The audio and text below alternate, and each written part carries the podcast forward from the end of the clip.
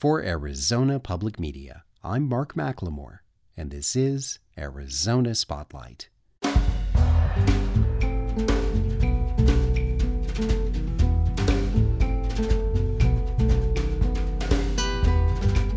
Coming up, the conclusion of the 8990 trip as Larry and Lisa reached their destination. I'll talk with the author of a new book about the history of railroad hospitality, the Harvey Houses. And pioneering canine behaviorist Clive D.L. Wynne shares his insight into the emotional lives of dogs. Those stories are next on Arizona Spotlight.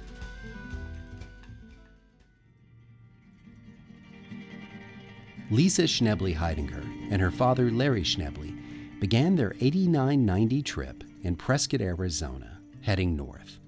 It was a journey in honor of Larry's 90th birthday, when he said the only thing on his bucket list was to travel up U.S. Route 89 to the Canadian border, revisiting many places he has known since childhood along the way. It would take the Schneblys more than 3,000 miles round trip. For Larry, that includes almost 90 years of memories. US 8990 trip, day 6, Dateline, the end of the road. Well, we are in Montana. We have been to the border. And where else have we been today? Uh, north on Highway 89 and part of the way on Highway 15, which is an interstate northbound out of the United States into Canada. We didn't mean to finish today. It seemed like there'd be too much ground to cover. But it was an easy pull to Great Falls, Montana. Our friend Trevor Swanson had told us about a most unexpected, non Montana sounding restaurant that I have looked forward to this whole time in Great Falls. Great Falls, Montana, the Sip and Dip, which I had heard of back in Arizona. It was built in 1962 as a tiki bar and has a pool where mermaids or women dressed as mermaids swim. Unfortunately for us, the mermaids don't start swimming till about 6 p.m., so we were six hours too early to see them. But we did have lunch at the Sip and Dip in Great Falls, Montana. It was very good, yeah. Then I got us lost, which makes me feel terrible but, as is always true, Larry found some good in it coffee and fresh popcorn in a city he's known about for 80 years but never expected to see. Cut Bank, Montana was the coldest spot in North America frequently when I was a youngster growing up. And Cut Bank, Montana, I had remembered reading about when I was in the third or fourth or fifth or sixth grade. We had coffee in Cut Bank, yeah. We kept rolling all the way to Babb, Montana. And the border was so close, just right there. So we crossed it. We crossed it. No Canadian Royal Mounted Police demanding to see our papers or anything. We didn't go very far, and it was, well, quiet. But we did it. Tell the nice people where we went today. we were in Canada today. We saw the end of Highway 89 and turned around and are now going south.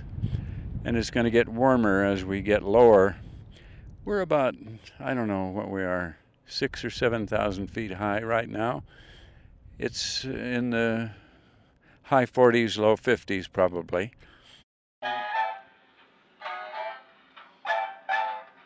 Now, I was asking about if there was anything like fantasy football for big bands, and if so, who you would have picked to be the apex ultimate big band, and you told me about a very interesting contest.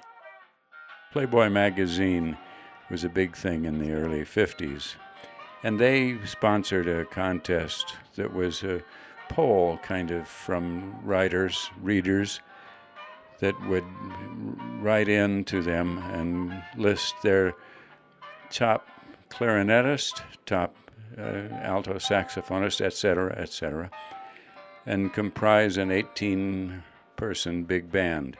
And I won second place in that.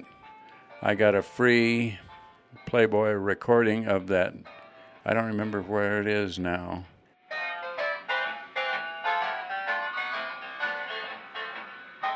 We drove to the Duck Lake Lodge near Babb which had not only a duck and a lake, but a great restaurant where the usual Friday night crowd gathered. More music, and a couple of couples dancing, looking at each other like they were 15 instead of 50.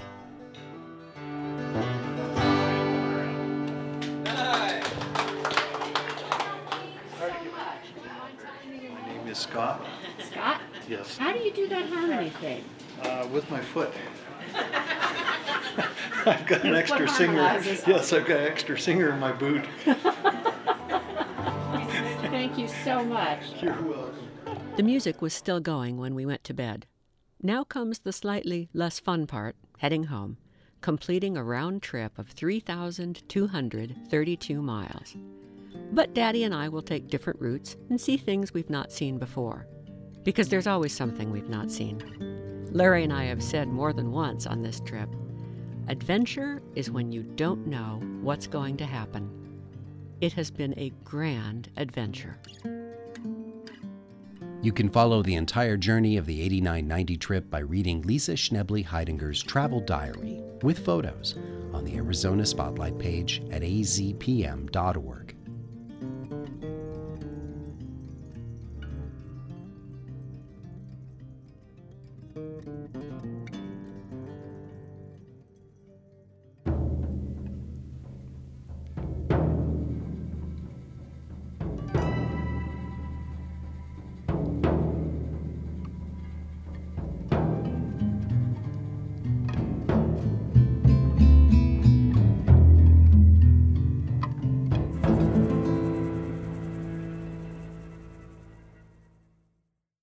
Modern air travelers can usually agree on one thing layovers are terrible. But think back to the turn of the 20th century, when the only reliable way to get anywhere in the Southwest was by railroad. These long, slow journeys put travelers at the mercy of the elements, and comfort was hard to find. In response, the first Harvey houses began appearing in the 1870s, offering fine cuisine and a comfortable place to recoup before boarding the next train. As many as 10 of these houses operated in Arizona, and some lasted until the 1960s. Author Rosa Walston Latimer details this history in her book Harvey Houses of Arizona Historic Hospitality from Winslow to the Grand Canyon. Traveling by rail was very difficult. Uh, and of course, the Santa Fe Railroad expanded through the Southwest. They needed more passengers to help fund that. Of course, it was hot and dusty and dirty. Uh, the train uh, was fueled by steam, so it stopped about every hundred miles. But often, when it stopped, there was no place to eat. If there was food, it was not good food. After the Harvey houses, of course, it became a totally different experience. And just as the Santa Fe hoped would happen, uh, people traveled to visit the Southwest, to travel through New Mexico and Arizona and see country that they wouldn't see otherwise. Do you think it was entrepreneurial spirit that created the notion of the Harvey houses in the first place? Oh, definitely. Mr. Harvey came from England. He was 15 when he came to the United States. He'd worked as a busboy in restaurants, and, and he went to the president of the Santa Fe Railway and said that he could develop these restaurants and that the service and the food would be such high quality that people would ride the train just so they could eat at a Harvey house. His first restaurant opened in 1876 in Topeka, Kansas. And then Mr. Harvey died in 1901. So he started this strong foundation, but his two sons are the ones who actually developed it further. Well, let's talk about one of the most famous aspects, and that is the women who worked for Fred Harvey, who became known collectively as the Harvey Girls. Now, what kind of an opportunity was this for women of that era? Typically, in this era, you were a nurse or you were a school teacher.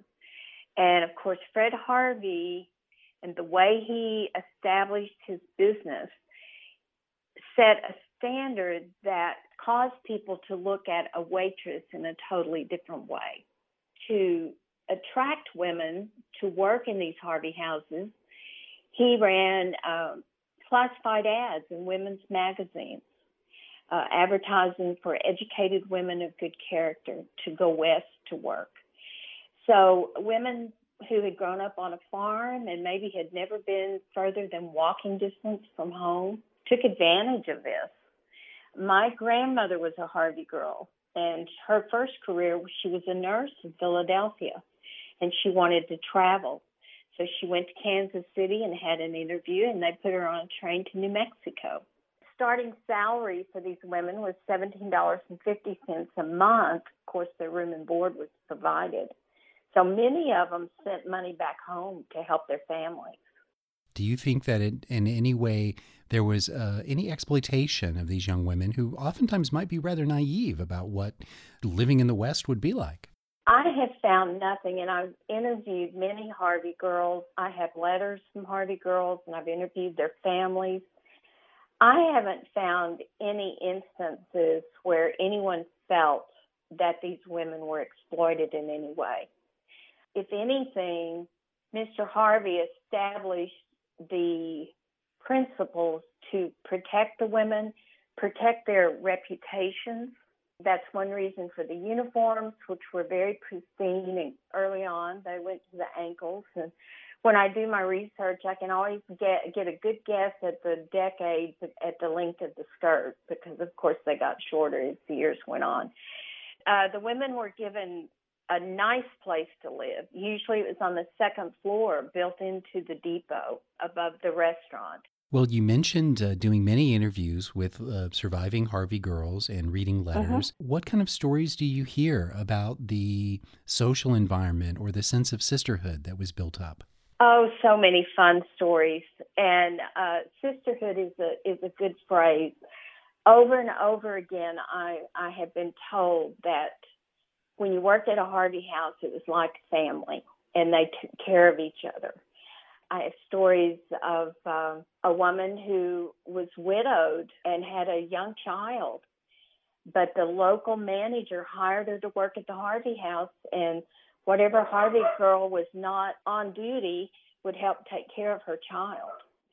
I make the joke that Harvey girls were not allowed to date railroad men or Harvey house employees, but evidently they could marry them because there are a lot of wedding notices about them getting married in the manager's office. So there was dating that went on. It just wasn't always above board.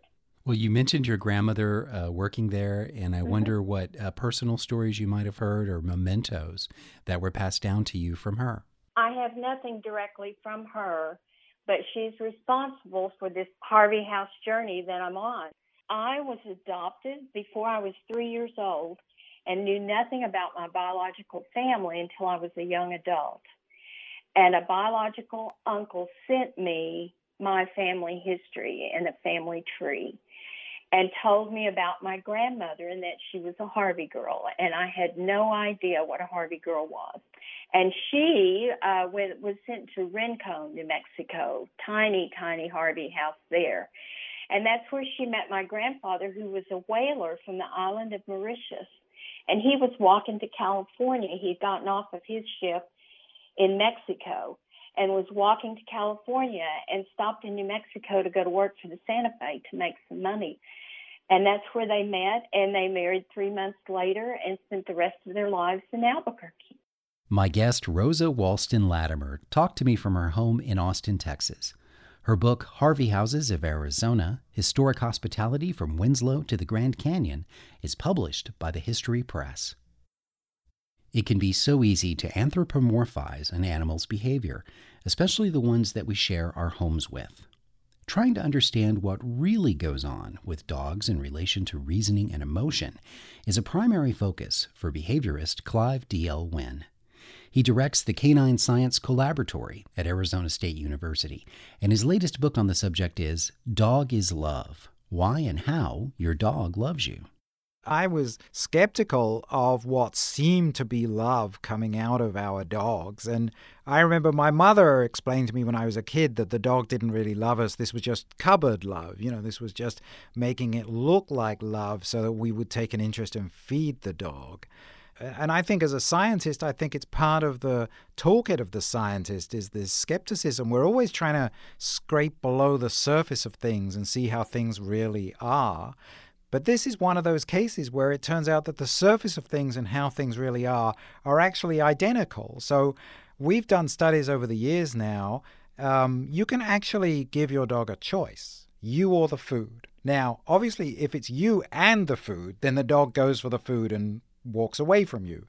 But if you set up a scenario, as we have done, where people are away from home for eight hours of the day, and then when they come home, we set up in their garage a choice, a choice. The dog who's been alone in the house for eight hours and without any food for eight hours, when the garage door opens, is suddenly confronted by a straightforward choice. There's my owner, and there's a bowl of food.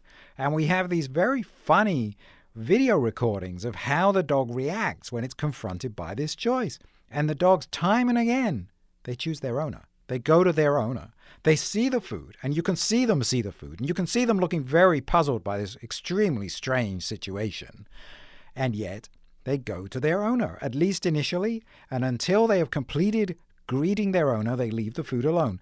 So, as I like to say, if anything in your life loves you, your dog loves you. A small factor that comes up in your research is the idea that when a dog is in the presence of its owner and is relaxed and comfortable, that that dog can show a great amount of interest in a guest, a strange person. If you have someone over to your house, everyone's experienced the idea that their animal gravitates towards the new person. Um, but that you point out that that's very um, much a mechanism of the dog being in its comfort space with its owner. If the owner wasn't there, the dog would probably not be as friendly towards a stranger. So, this is called the Ainsworth Strange Situation Test, and it was developed for measuring the strength of the bond between infants and their mothers.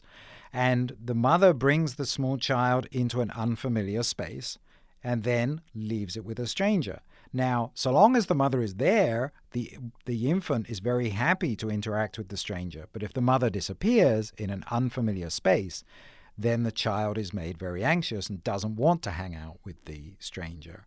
And this is one way that you can assess the strength of the bond between mother and child. Well, 20 years ago, some researchers in Hungary had the fantastic idea of trying this on dogs and their owners. And they actually find very, very similar results. The dogs who are together with a familiar person, with their owner, are very happy to explore strangers. And we've probably all seen that at some time or another. I see it every time a UPS guy comes to our front door or we need a plumber or an electrician. So long as I'm there, my dog loves all these people. But if she's on her own, then she gets extremely anxious if a stranger approaches the house. Uh, so this is this is one of the many ways that we can see that our dogs have a bond with us that is very similar in strength and nature to the bond that small children have with their mothers. It's really powerful, and it's more than just some kind of interest in us because we feed them. Just as you did just now in our conversation, you do often in the book. You look at the research and the body of scientific knowledge, but then you draw a connection to your own experience with your own beautiful dog, Xephos. How is it that she became such an important part of the book, Dog is Love? Well, Mark, I say in, in the book Dog is Love, I say, you know, Xephos is the book's spirit animal, and she really, she really is. And she was such a catalyst. You see, I had been studying dog behavior for several years without actually having a dog of my own at home for a variety of reasons. But then there came a point where we were ready and really hungry to have a dog in our lives. And as it happens, that occurred at a point where I was kind of like in a in a sort of intellectual wilderness in my attempt to understand what makes dogs special and why and how dogs could be so successful in the world today. And there had been several scientists who proposed that dogs, during the process of evolution to domestication to, from wolves to dogs, the dogs had developed special forms of intelligence, that they had special skills in understanding people, intellectual skills. And I had reached a stage where I could no longer believe that. Now, I know there are smart dogs out there, but I couldn't believe that it was intelligence had given dogs the ability to be so successful around people. And it was at that point that Xephos came into our lives. And Xephos, you know, I love her to pieces, but nobody would call her a smart dog. I mean, by anybody's definition of intelligence in dogs, she is not a smart dog. but my goodness, is she affectionate. Her affection, it's it's everything about her. If you were to see her with me, you would see it in her. How she would react towards you, Mark, if you came and visited us. I mean, it's everything about her is this desire to be friends, to be in a close emotional bond with people. And so she actually taught me what what I now have as a scientific position, which I can see in scientific studies from every level of analysis, from the relatively easy to do behavioral studies that my students and I and many other people do, through to the kinds of science that require real high tech equipment and get into the biology of the dog and look at the dog's hormones and look at the dog's brain activity and even right down to the deepest level of biology into the genetic code. And we see at all of these levels of analysis we see how it's this capacity, this desire for strong, affectionate, emotional connections that drives dogs, and I'm convinced is is the secret of their success in human society. That's that's why we want them. Is because we recognize that they love us, and this is a very a very rich thing to have in our lives. You mentioned behavioral studies, and, and one of the most famous by far, one that many people who have never cracked a book on animal behavior would understand the principle behind Pavlov's dog. In doing research for this book, tell us what you found out and how maybe your perception of that series of behavioral experiments and the man himself have changed. What Pavlov did is always described to our students in ways that makes it sound awfully technical and hard to grasp, but actually the principle is extremely simple. What he was showing was that dogs respond to signals that predict that something important is about to happen. So in his experiments, he made a sound, and the sound was followed by food. And he quickly showed that the dogs could tell that the sound was a signal that they were about to be fed. They drooled, they did a variety of other things. And that basic capacity, which has been found in every single animal that has been tested for, including, of course, our own species, we can detect signals in the world around us that basic capacity can underlie a great many much more complex seeming behaviors. That's certainly true.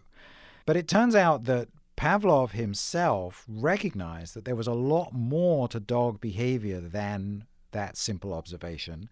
And although it's taken uh, historians a very long time to actually get around to looking into Pavlov and his life and his views and so on, we now recognize that Pavlov actually knew that every one of his dogs had a distinct personality and he knew that the dogs were fond of him and fond of the research workers, and, and he and the research workers were quite fond of the dogs.